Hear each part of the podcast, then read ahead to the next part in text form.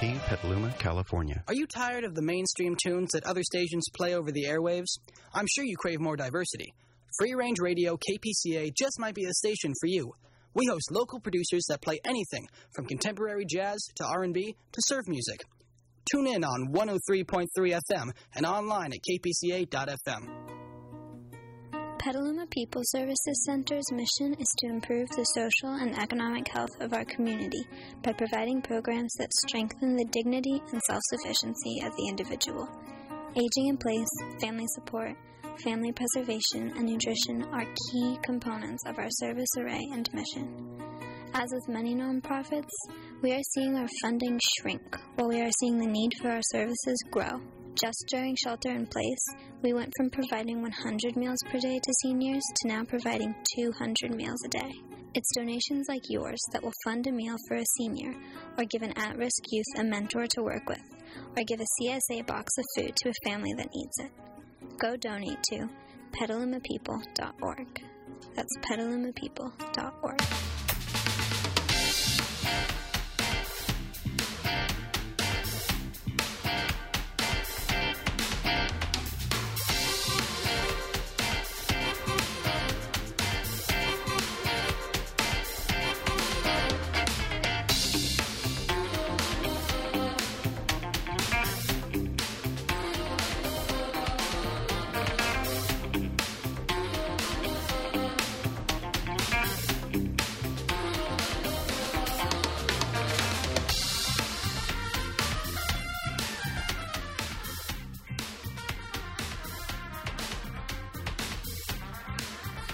Good morning, everybody, and welcome to Inside Petaluma.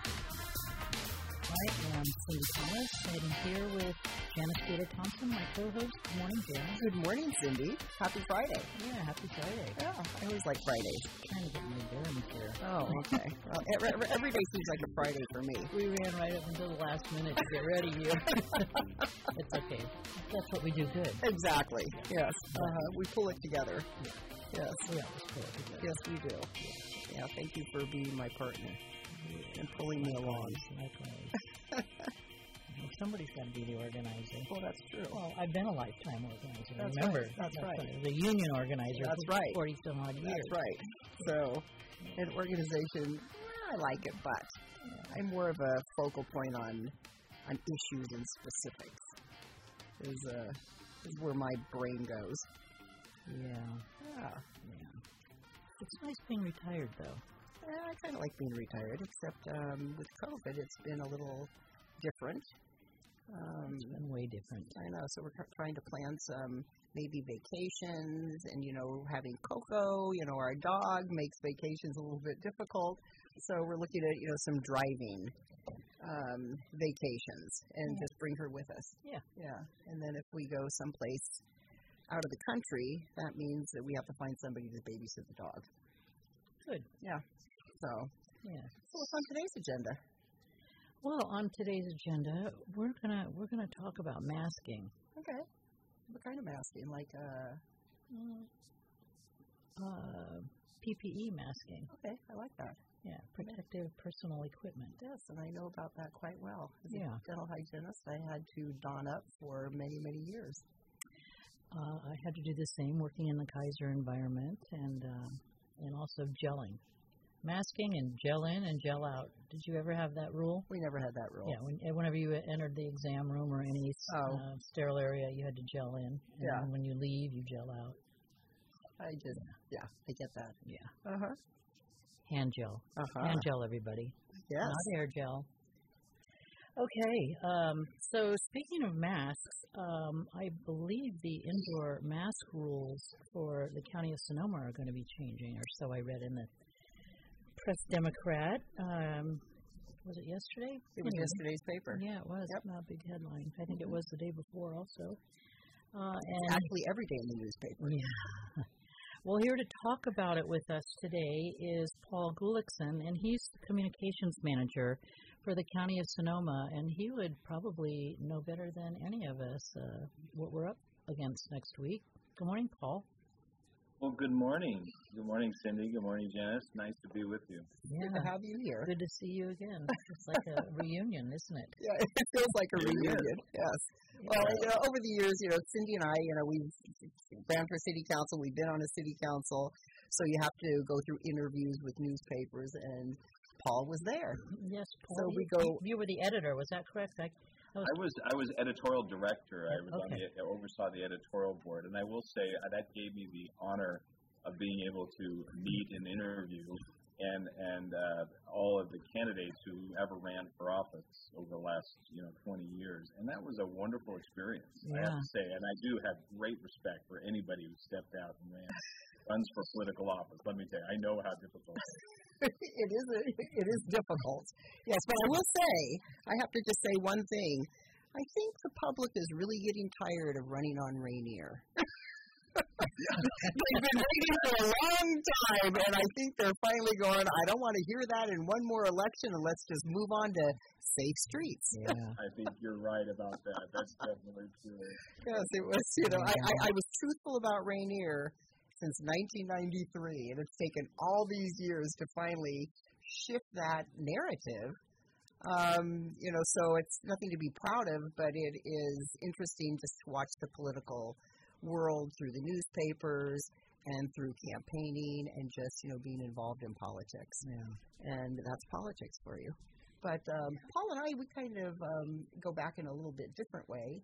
When you came to the paper, I had the actually, as a dental hygienist, I had the honor of meeting your mother, and and it was just um, I vividly remember her. I enjoyed our conversations. I was so impressed with her as a woman who really um, made very good decisions in her life.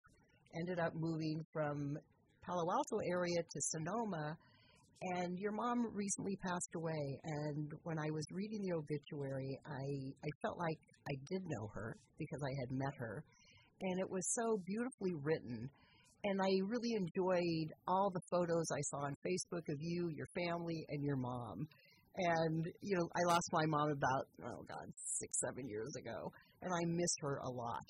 And so um, it was just a real pleasure to read a little bit more about who your mom was, and but it was a real pleasure to and an honor actually to have met her. So That was so kind of you. Yeah. You know, Janice, this is a reminder that this is a big county, but it's a small town. exactly, And, and and we all, you know, I just have also appreciated your kind words over the years, and particularly when she passed away.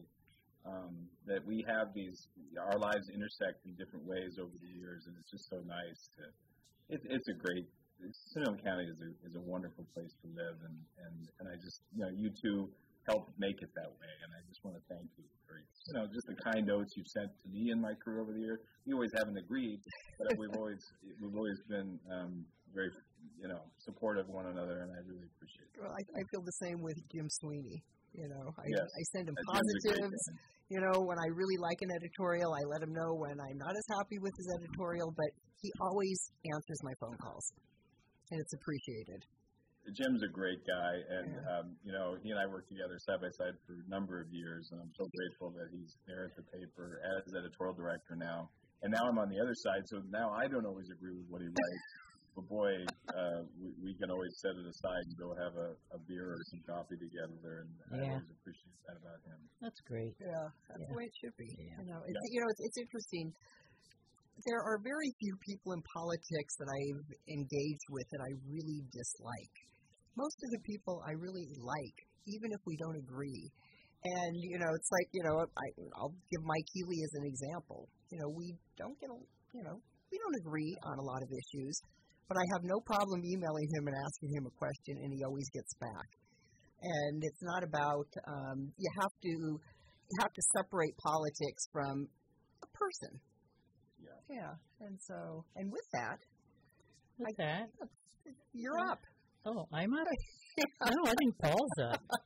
We brought Paul here to talk to us about uh, the uh, the the masking uh, rules guidelines for uh, you want to talk about masking? Yeah, Well, yeah. So what's going on? Yeah, and, and but also besides just the masking, just talk about where we were and where we are today because you know today it's about masking and where we're going to be going. But I'd like to a little fo- start from when COVID started, what you had to do to actually gear up, and even in the county gearing up.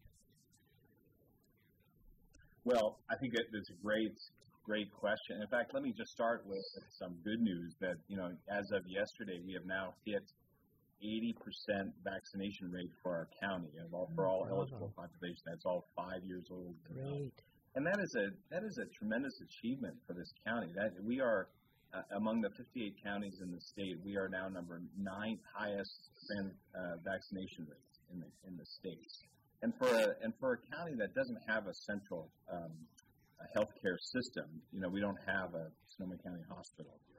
Um, so, so, for our vaccination effort, really had to start from scratch and, and working in partnerships with our, our MCEs, the Kaisers, the Providence and, and, Sutter, but also our clinics, our federally uh, qualified health centers, our our community-based organizations, the uh, Sonoma uh, County Medical Association, all came together to really create and push out the vaccines. And so, you know, we've had a lot of ups and downs, but you know, when you look back on what's been accomplished, we we are almost at um, administering a total of one million doses over the past uh, 14 months. And uh, wow. for a, for a county of less than 500,000, yes, that does include boosters, but you know that that is a tremendous accomplishment. So I just want to applaud everybody on that. And and as you asked, Janice, you know, it is a it was a challenge. I mean, like I said, we we um, I, I, I like to say the vaccine started showing up on our door like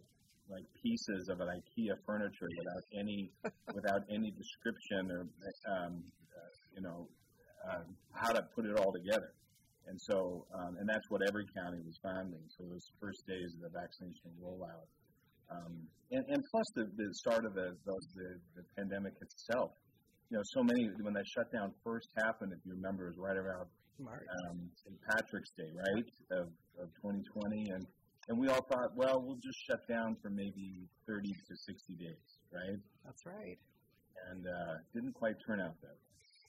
And so we the, the, the difficulty of our messaging for the county was that you know it was just and for everybody it was just a constant state of pivoting. You know, pivoting became the central uh, term because the facts were always changing, the circumstances were always changing, the case rate and everything. And so that said, I, I, we are in a, a, a much better place. Um, but uh, I would say, you know, as of the, when we emerged from the holidays this year, it was really kind of a sketchy time. You know, we were coming out of the holidays, everybody was kind of wanting to go back to life as normal.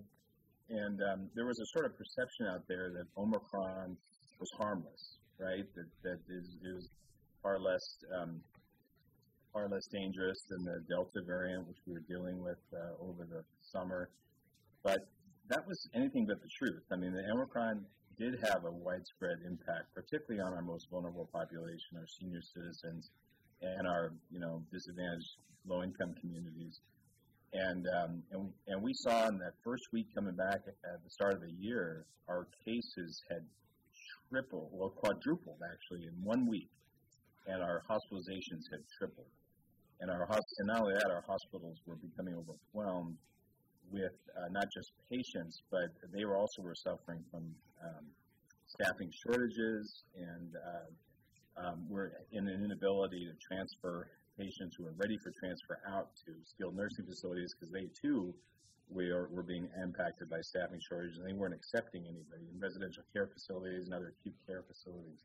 So it was basically a, just a, a complete bottleneck and uh, the, the, the, healthcare system here in the county was being overwhelmed. So that was what uh, precipitated Dr. Mase in issuing the health order on uh, January 10th. It took effect on the 12th that said, look, we got to limit, um, put a cap on indoor gatherings of no more than 50 people. And that was a really hard decision because no other county was doing that. But given our high portion of um, senior citizens in our community, and uh, as well as the impacts that, that was happening on our low-income communities, uh, um, our, our, essential worker communities, if you will. She felt that was uh, really necessary, and uh, and I think um, the good news is is uh, you know, since then we've seen our rates, our, our cases come down significantly. I think there's no question that the health order had a significant impact on that. Um, and, uh, and and keeping in mind, in addition to the health order, she also called for everybody to a, a, a voluntary, you know, limit non-essential travel out of the home. So basically, you know, go to work, go to school, do what you need to do, but let's uh, let's try to limit those non-essential trips outside the home. Let's get you know takeout instead of going to restaurants. She just generally encouraged people to to take it take it safe for 30 days because the recognition was that we were going to go through a significant surge for 30 days. So I think those measures, without question, had a significant impact in flattening the curve here. Our cases now are one quarter to one third of what they were a month ago. Our hospitalizations are um, uh, in less than half of what they were a month ago, and the, the situations in the hospitals improved significantly. And so, um, so we're Dr. Mase has decided that that health order was not going to be extended beyond expired at midnight last night, and um, and then in addition to that, um, the feeling was the state has already made clear that it was not going to extend its universal mandate on masking indoors in public settings. That was going to is going to expire on February 15th, and um, and um, Sonoma County, in conjunction with 11 other counties in the Bay Area region and the city of Berkeley, announced uh, this week that uh, we all will lift the universal masking requirements. Similarly, for indoor public settings, beginning on Wednesday, February 16th. So that's certainly um, that's certainly progress and good news. That is good news, and you know, the, during this entire process, you know, I will read um, people's comment about Dr. Mase, and I think she has actually done a terrific job because she's been following the science. And that's what you really need to do. You follow the science, and then you know what 30 days really means and what the, the end result in 30 days means that now we're going to be opening. And so I think she has done a terrific job, and I'm just um, ashamed having to hear the comments that people have um, basically throwing daggers at her. And I have two daughters. One is a clinical laboratory scientist, so she works in a hospital in the lab, and then the other one and works in Sonoma County in uh, as a phlebotomist. You know, so you know, I've heard what um, the healthcare workers have had to go through and I and our teachers have had to go through, and what this pandemic has really done. And when I, I kind of want to segue into the schools and just how important it was to keep our the youth um, safe so they could be back in school. Um, and you know, and also the mental um, health issues that have come with COVID. How's the county? I mean, when somebody really has a mental health issue, with COVID, how does your team deal with that? Or do you get a lot of calls? Well, we do. Uh, we that is that that has been a huge concern. Um, mental health has been an ongoing concern, you know, with our um, county Department of Health Services and the county as a whole. And certainly, um, the directions, the guidelines um, that uh, Dr. Mason and her team have issued over the last two years is certainly cognizant of the impacts that these have had um, uh, on all segments of our population, mm-hmm. including school school children. So that you know that, and she we work very closely with the school district in trying to manage manage and minimize the impacts on students' lives. We were very um, encouraged to, to work with the school district and, and letting kids back for in-person instruction, and she didn't want to do anything that would disrupt that, recognizing the importance of, of having having children back in the classroom. Um, the issues, of, you know, many of the decisions about um, whether to go back to in-person instructions were really out of the county's hands, and were really driven by the state, as is this continued mandate for masking for students in the classroom. Um, but she, but we, uh, the, the health team does work very closely with Sonoma County Office of Education. We, we meet with them weekly, sometimes more than that, to talk through, to help in their guidance and provide support.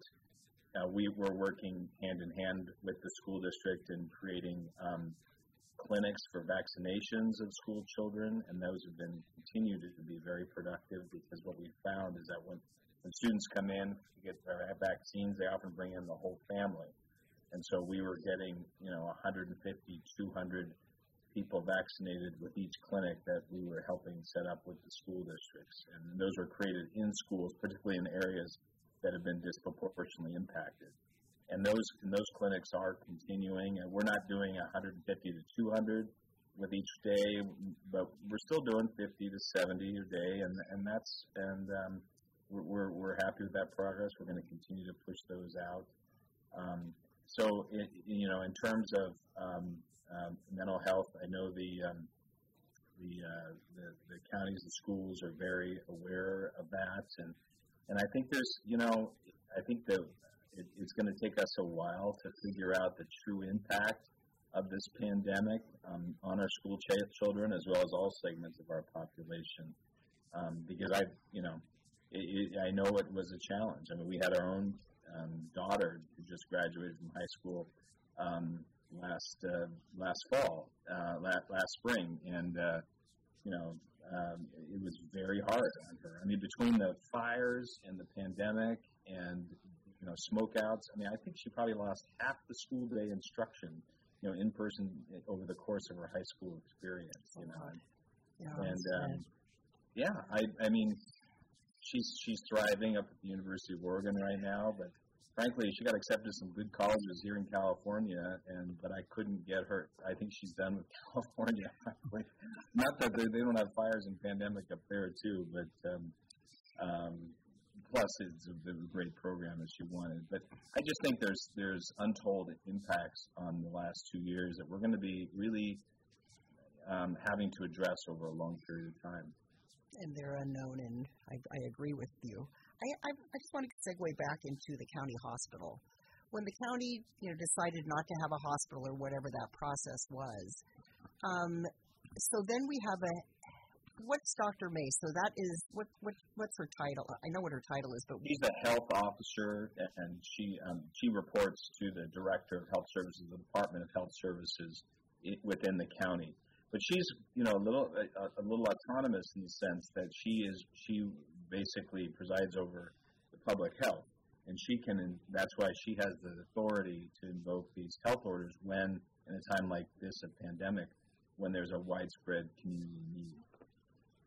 So you know earlier you before we were on the air we were just talking and you said that the job that you have was created and was that created because the hospital, because we don't have a county hospital? And so, how, how why was that created?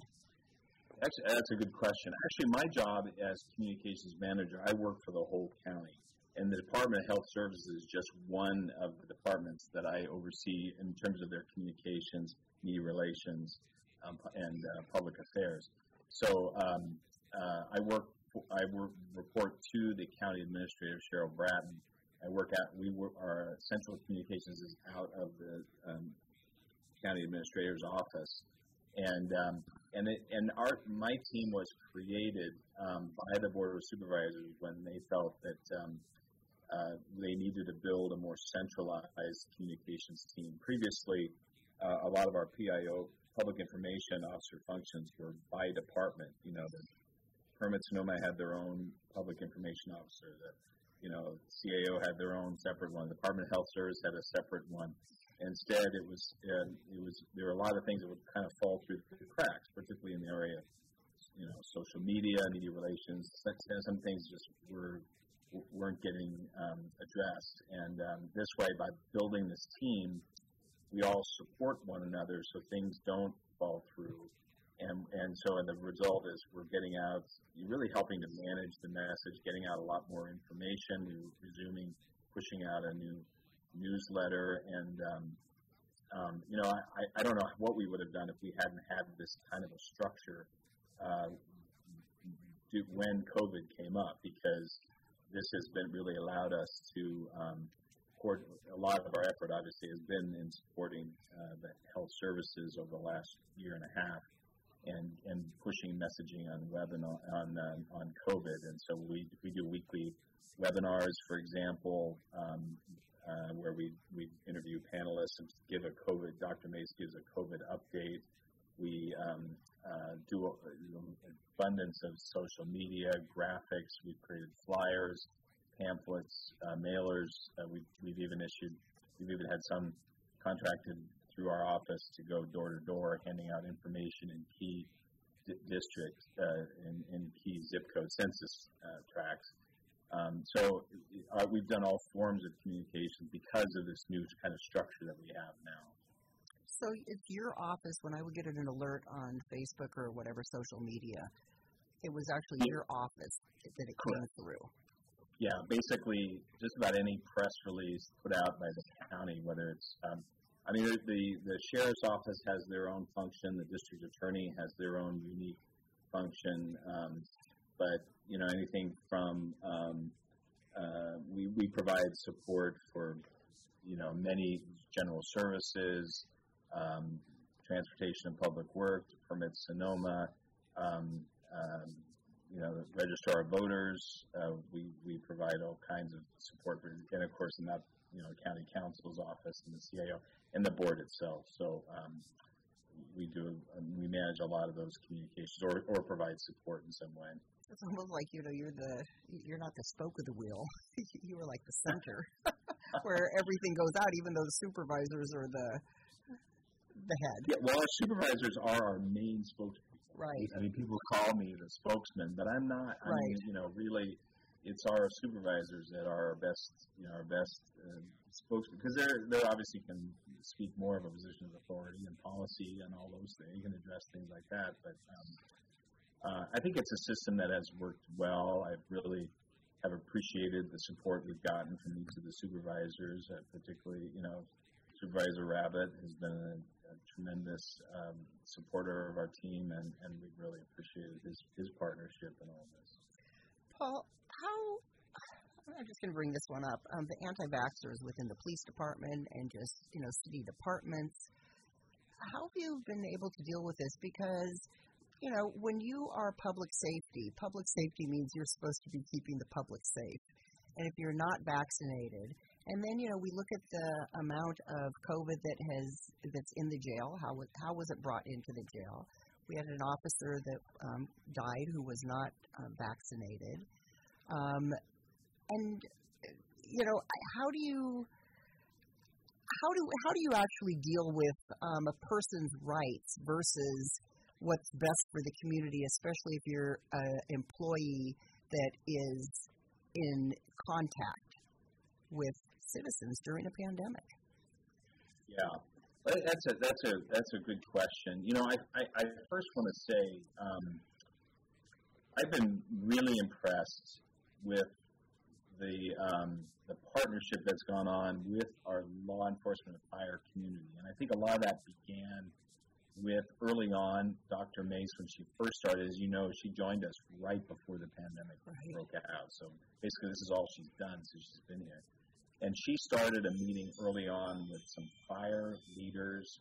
Um, Steve Suter and others were really at the forefront of, of saying, "Hey, let's why don't we just start meeting and you can give us updates." And so that relationship grew over time and included many law enforcement, sheriff's office, you know, basically the whole, the whole county, um, all the fire districts, police departments, and I think it's because of that relationship she really built a really solid um, communication with them. And so when the time came that we were rolling out vaccinations, they were on board when she was requiring uh, vaccinations or proof of negative tests. And we got, she got very little pushback or resistance. I mean, there were a lot of questions they asked because among the ranks, you know, there are there are those who are opposed to the vaccine. There's no question. But ultimately, um, the cooperation we've experienced is something that other counties were envious of. I, I, let me just say that. I mean, it's um, uh, not every county had, had that kind of relationship between the health officer and their law enforcement and fire communities. And as a result, you know, yes, we uh, the vaccination rate within those areas are not as high as they are generally, but it's still amazingly high. It's it's usually in this it's around 70 75 percent vaccination rate in our law enforcement teams.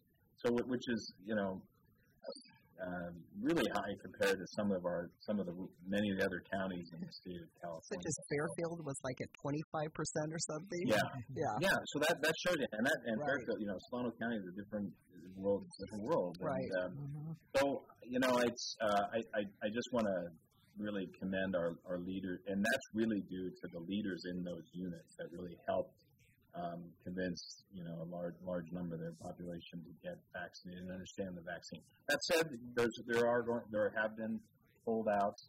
Um, I don't think the evidence shows that the, the outbreaks that have occurred at our jails were due to holdouts within the you know sheriff's office, for example. I think um, you know it's really hard to um, limit um, uh, can, uh, uh, transmission within those kinds of congregate settings, particularly when you you know you have peop new people coming in and out. I mean, people don't realize, but seventy percent of the the people who are at in the jail are there for less than 24, 36 hours.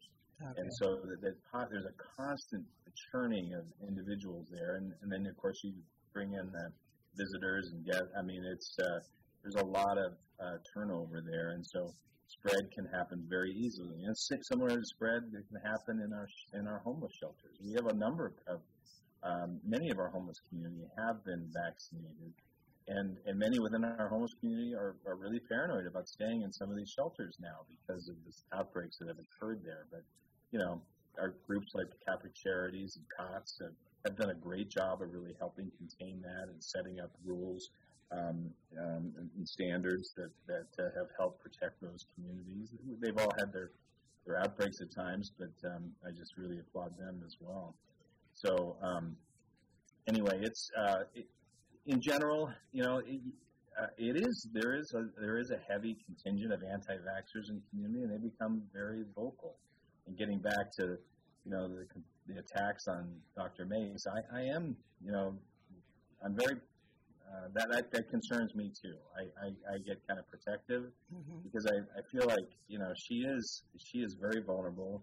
She she does get death threats. You know she gets attacks all the time, and some of it is, and so so much of it is based on you know people can have difference of opinions, but to go after people personally, you know it just it just really galls me, and um, especially when they're dealing with misinformation and you know, I, I just want people to know that no decision, you may disagree with Dr. Mase, but Dr. Mase is not the enemy here.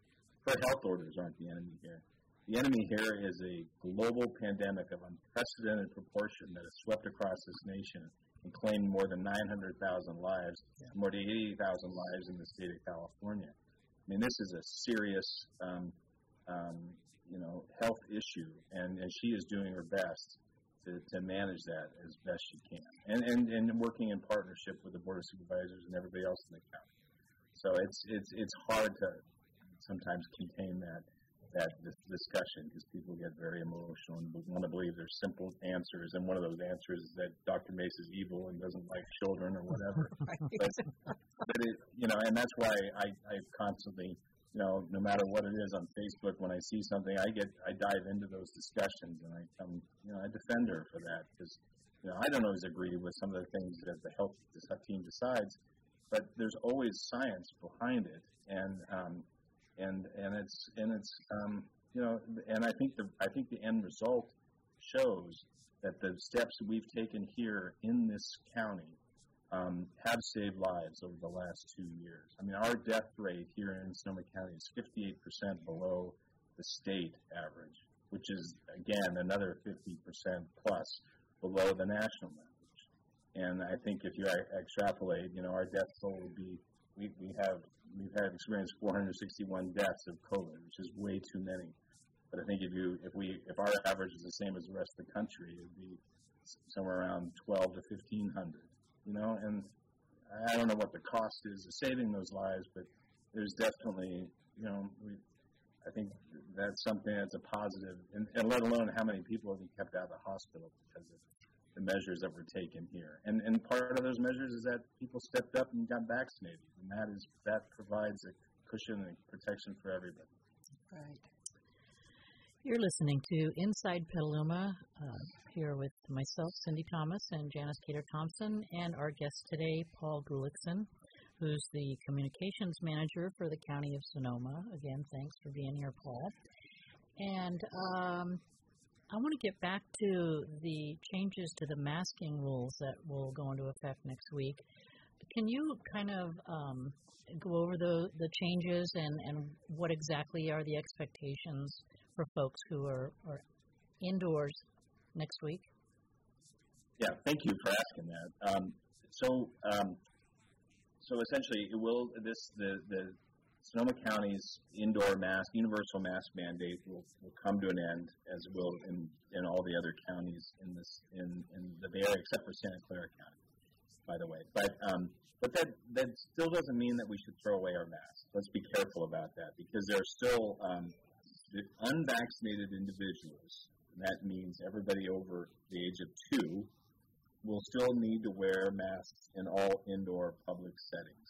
Um, um, and there still will be requirements for uh, uh, masks, regardless of vaccination status, in certain areas, like for public transportation, all hospitals and all healthcare settings, um, you know, congregate settings like the ones we were talking about, like jails, homeless shelters will still require masking, all long-term care facilities, skilled nursing facilities, and uh, child care, as well as, as we discussed, um, school children will still be required uh, to wear masks. I don't know how long that will that, that will remain in place, uh, but um, uh, that is still a state uh, mandate, and that will remain in effect.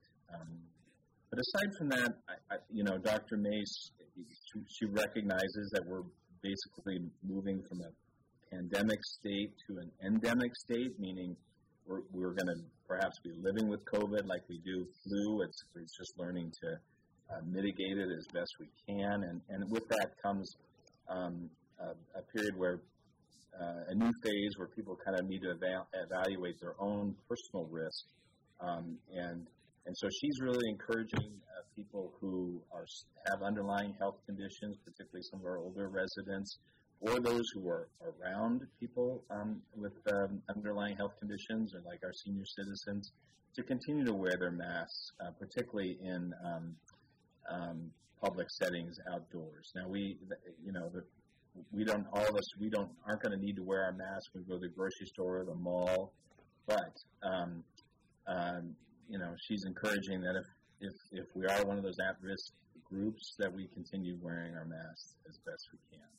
Um, but that and, that also that but that that doesn't mean that an agency or or a, a business has to go by those rules. If they want to enforce masking, they can. Is that correct?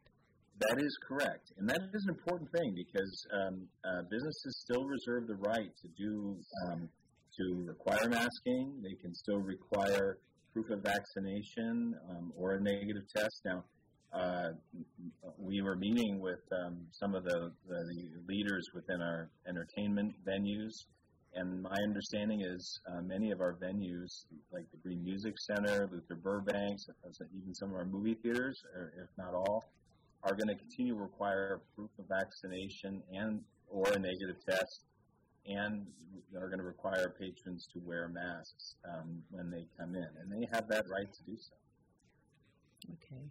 Now, is there any concern at all for uh, events which could be considered super spreader events. For instance, Super Bowl is coming this Sunday. Is there any concern from the county uh, in that regard? Well, unfortunately, the Super Bowl is not in Sonoma County this year, so. Um, but many, many uh, party houses are. and I wouldn't want to be the communications manager for LA this week.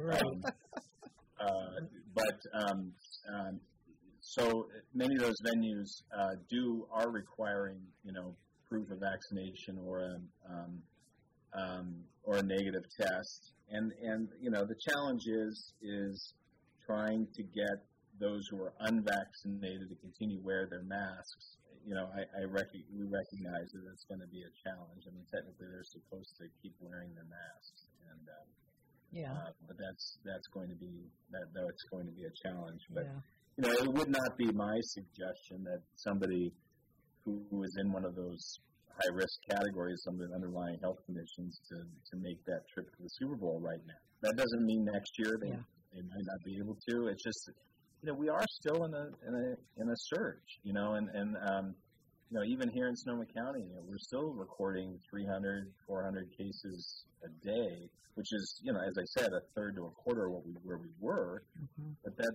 that's still um, widespread infection, and uh, and it's still having an impact um, even on you know we we've had um, we've reported four more deaths yesterday, and I think three of the four were uh, fully vaccinated individuals over the age of 65, and uh, and that's that's heartbreaking. And granted, they had uh, you know there were underlying health conditions involved, but um, and I, I don't know, I don't believe they were boosted, which is really unfortunate because I think the evidence is showing the importance of being boosted, particularly for our vulnerable populations. Uh, so if you're not, if you haven't gotten fully vaccinated, please do so. If you haven't gotten boosted, please do so. Um, and if I might make a pitch, you know, the county is holding a max vaccination sites on weekends through uh, through next weekend. So Saturday and Sunday um, from nine to four. Um, you can go to the fairgrounds, the Santa Rosa Fairgrounds, and get you know, your first or second vaccine or your booster shot, and there's even going to be a, a mobile clinic to get tested if you need that. Um, uh, but this is be a great time to take advantage of that. Well, I just wanted to um, segue into HIPAA. Um, I feel as though, being from the medical field, HIPAA has been really abused. Um, I feel as though we weren't getting, you know, enough information. Um, just knowing that somebody dies, um, I, I of course always want to know: did they have their booster? Did they have underlying um, conditions? You know, that is why somebody would die. And I just feel as though um, HIPAA has been abused, and I'm just curious of, or interpreted in Right. different me different ways. And I think we need to let the listeners know that HIPAA is, Oh, is right. a privacy act that Yes. protects medical information. Yeah. Well, I, I, I would agree with you in, in that sense that uh, HIPAA is there to protect our Right. protect our healthcare information, but sometimes it also can prevent the public from really getting the information that would be helpful for them to know. Right. right? And so throughout this whole pandemic, we've, we've had to really um, uh, walk that fine line between sharing enough information about cases and deaths that is really helpful for the, uh, the public without sharing too much. And uh, certainly um, we're sharing enough that might reveal somebody's identity and, and would violate HIPAA.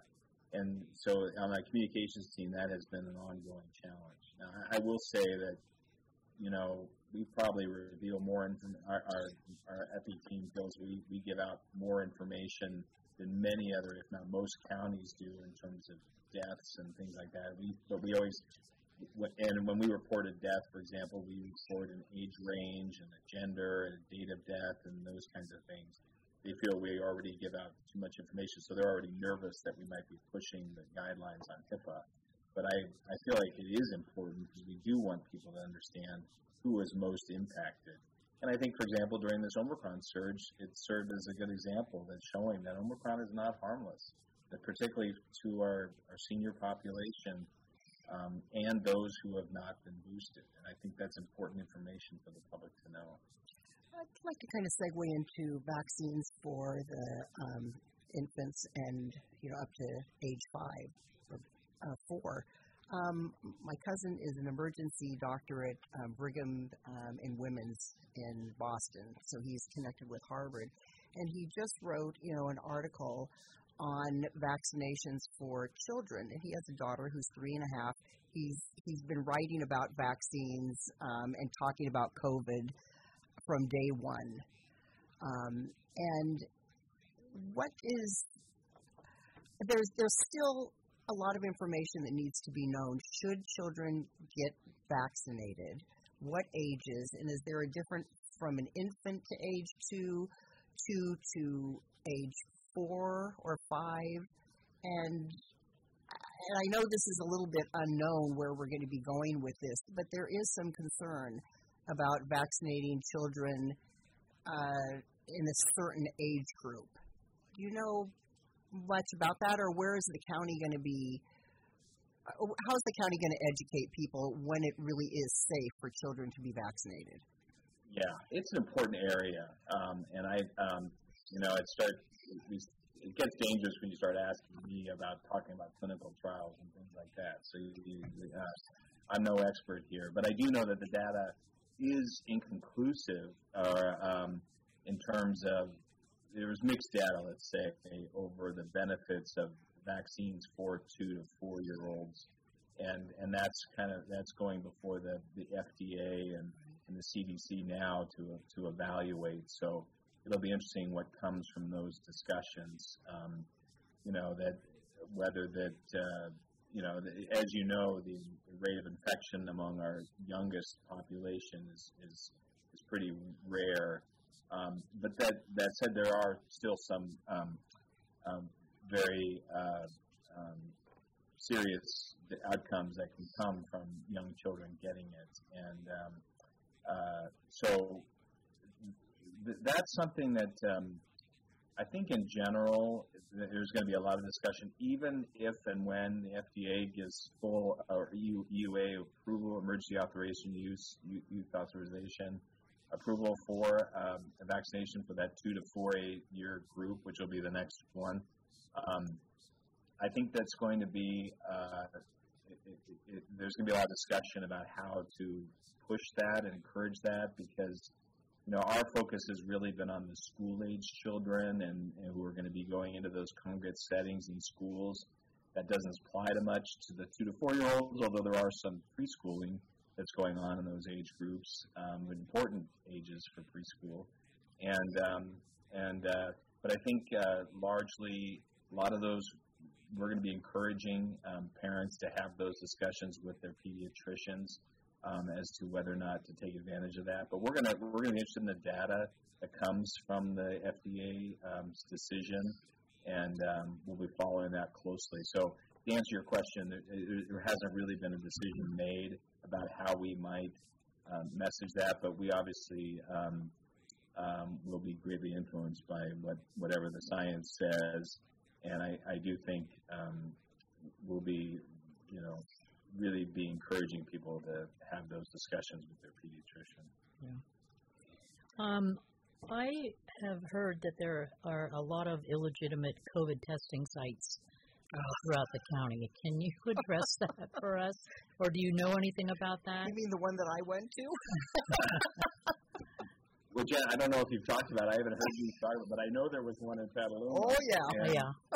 and I know that got a lot of attention, and uh, you know, it is it is an environment out there uh, where you know um, these these sites sort of pop up, and um, you know, they, they, they may be doing the right things in terms of reporting the right information, but they may not have the reputation or the authority to be Yeah. operating as they claim they are.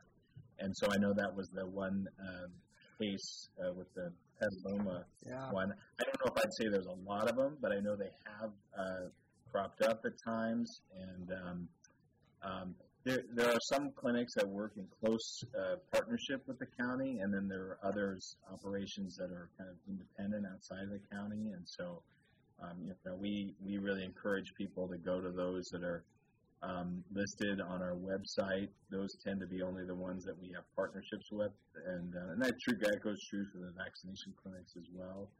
Um, but uh, uh, so we have a list on our website of all the different groups where where to get tested and and vaccinated. But that is, you know, it, it is it is a product of you know of this pandemic that uh, some of the fraud that exists. I don't know if it's fair to call this a fraud operation, but it, it sure felt like it. And um, there's there's you know people out there offering to sell you a fake vaccination card, which is a federal offense, by the way. And um, it, it's just it's amazing how or or people trying to gouge for test kits. That was the thing last month, right? Yeah. People were charging up to $150 for one test kit. Um, price gouging was was obscene. You know, I had, um, it's an unfortunate byproduct of what we're going through. I, I had had this cold, and so um, somebody let us know that if I called my doctor, I could go into the Lynch Creek lab to get a COVID test.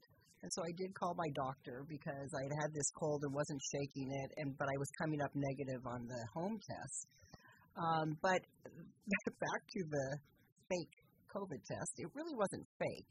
They actually did a true COVID test but you never got your results back. But yeah, but you know, I kept driving by this um, site, and it was at the community center, and it was in an odd area.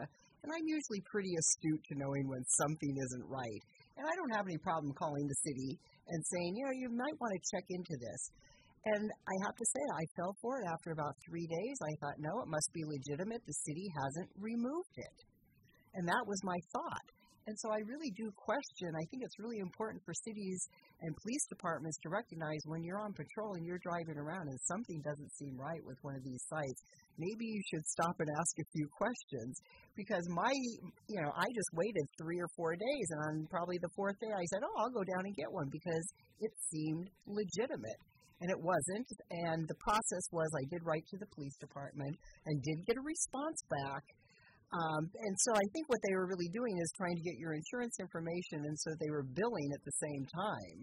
Right. And you yeah. know, and but the information is you didn't have like a receipt, you didn't receive anything, and I feel foolish for falling for it. But I just watched this site up for X amount of days, and that's where my mind was. Plus, we were at a surge, and I had had this cold.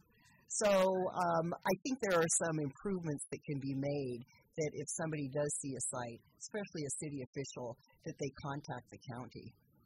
Well, I would think that they would have to be like any other vendor that does um, even, a, even a, hot, a, hot, dog stand. You need to have a permit. Um, it, it's an embarrassment. I yeah. have to say I'm embarrassed, but I would just want to like be truthful about my thought process on that. So, uh, yeah, here we go. Well, it's certainly understandable, and I and I completely agree with you. And it's you know it's in it's in times like this of, of crisis and flux, you know that that these uh, kind of operations step up and try to take advantage of the you know whether it was insurance money or whatever. But um, yeah, I, I, it is unfortunate. It was unfortunate. I just have a, just another question about you know your position and the position um, with um, communicators, um, people that are communicating from the county to the public. This is just observation, but it always seems like um, um, you work for the Sonoma Media, Matt Brown works for the Sonoma Media. It just seems as though we get a lot of people that have worked for Sonoma Media now working in that department, do you ever feel like there's any conflicts of interest or any uh, pressure to go in one direction or not?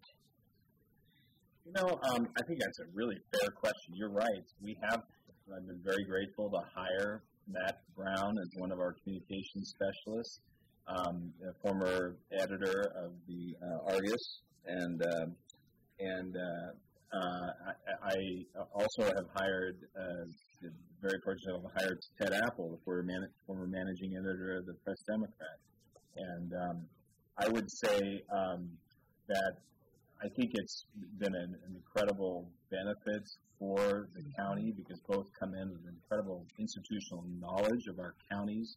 Matt has extensive knowledge of the south side end of the county, and and um, and Ted has incredible you know history with the north end, well the whole county, but but and um, but just you know they both have really hit the ground running and being able to write and with, with knowledge and experience about many different areas they I can put them into um, any situation and they can write a you know produce something very quickly. And um, they both also have a, a, deep understanding of how newspapers and media work. And I think that's really helped in um, knowing you know having to manage the messaging deadlines um, and uh, you know getting getting access to kind of information that, that they might need, that the public might need, and um, but also uh, you know working with the radio station, broadcast, um, many different broadcast stations, so they both have a deep understanding of how the, the news works, as well as social media. They're also very um, um experienced in that uh, realm. So, in terms of our relationship with Sonoma Media Investments, um, you know, I uh, we're I'm a uh, as a former uh, employee of the Press Democrat and Sonoma Media Investments myself. I have, I, I think I have a very good relationship with the, the publishers, uh, CEO Steve Falk. I feel he's a, a dear friend, and uh, but that doesn't mean that he's agreed on everything, and I've agreed with everything they've done. You know, like I said, I've, I've been on the other side of the fence now, and um, we've we've gone toe to toe at times over things that I didn't agree with how how their approach was on the story and the, facts on the story, and and uh, but I think we have a great working relationship, and you know at times I think I'm I'm the, the Press Democrats. Uh, best champion. I'm, I, I believe strongly, and and the Argus Courier. I believe very firmly in the belief of uh, that every community needs a newspaper. The institutions are very important in our community. At the same time, I also know the kind of standards that they they they need to live up to. That they've held, they have a high standard for themselves, and I, when when they don't meet that standard, I'll be the first to let them know. Um, so it's it, you know it's uh, I think it's a good productive relationship, but um, and I think it, it works um, to, to both. And I'm and I'm proud that Press Democrat now is really uh, so many investments is looking to do more investigative journalists and. And as I've told the editors at the Press Democrat and the Argus Courier, you know, I think we all want the same thing, which is for the public to get accurate information. Right. we're going to help them do that. Well, we are just about out of time, so with the few minutes we have left, Paul, would you mind uh, providing some websites or other sources for for um, folks to go to to get that information?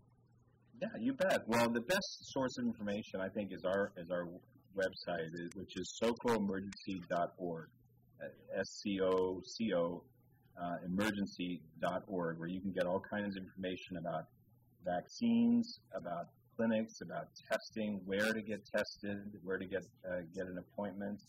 Um, I also encourage people to call uh, the county's hotline if, if uh, they have some questions, which is uh, 707 565 4667. Um, and I also would encourage everybody to uh, uh, follow this Sonoma County on Facebook and in Instagram. Um, the, our Facebook page is a source of a lot of um, information. We do live stream uh, uh, webinars there on Wednesdays, most every Wednesday. We do them in Spanish as well for a Spanish speaking audience. And um, uh, it's it's a source of great. You know, we push the, a lot of information out on social media now, and we also push our, our newsletter. The uh, Sonoma County correspondent goes out on that as well. So we encourage everybody to to, to follow us and like us on um, on the Sonoma County Facebook. Okay. I know, Jan- I know Janice is burning to ask another question, but we have like a minute and a half left. It, it's just it's, it's just food for thought. You know, when I got into dental hygiene, AIDS was big, and so a lot of people decided not to go into the medical field. I think we're having the same problem with COVID. Where, where are we going to get nurses and doctors? Um, you know, people in the healthcare profession, and I think that's another conversation but I think it's really important for people to realize that healthcare is still a really good or good profession to get into. Don't be afraid of COVID. I wasn't afraid of AIDS, and I'm very happy going into that career. And I think people um, need to not have the fear of going into the healthcare. That's all. Okay. Wow. I'd like to I'd like to support you on that. My, my wife is a nurse at Center for okay. Health. Okay. And uh, I just want to do a shout out to all our healthcare. Yes. Yes. Exactly. Yes. yes. And and thank you to you, Paul Gullixson, for being on our show today. Uh, again, Paul is the communications manager for the County of Sonoma, and was gracious enough to come in on his day off to educate us on on the county's information around vaccines and masking.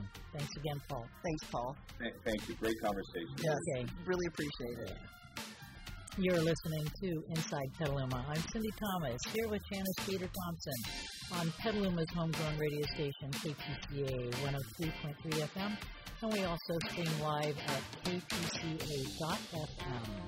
And to hear any of our past shows, please go our Facebook, oh, I'm sorry, our website, InsidePetaluma.com, and give us a like at Facebook at KPCA Inside Petaluma. We're here every Friday from 11 to noon in the mornings, and We hope you come back and join us again next week. We will see you then. Thank you, Janice. Thank you, Cindy. Okay. It's always a pleasure every Friday. All right. We'll see everybody later. Bye. Bye.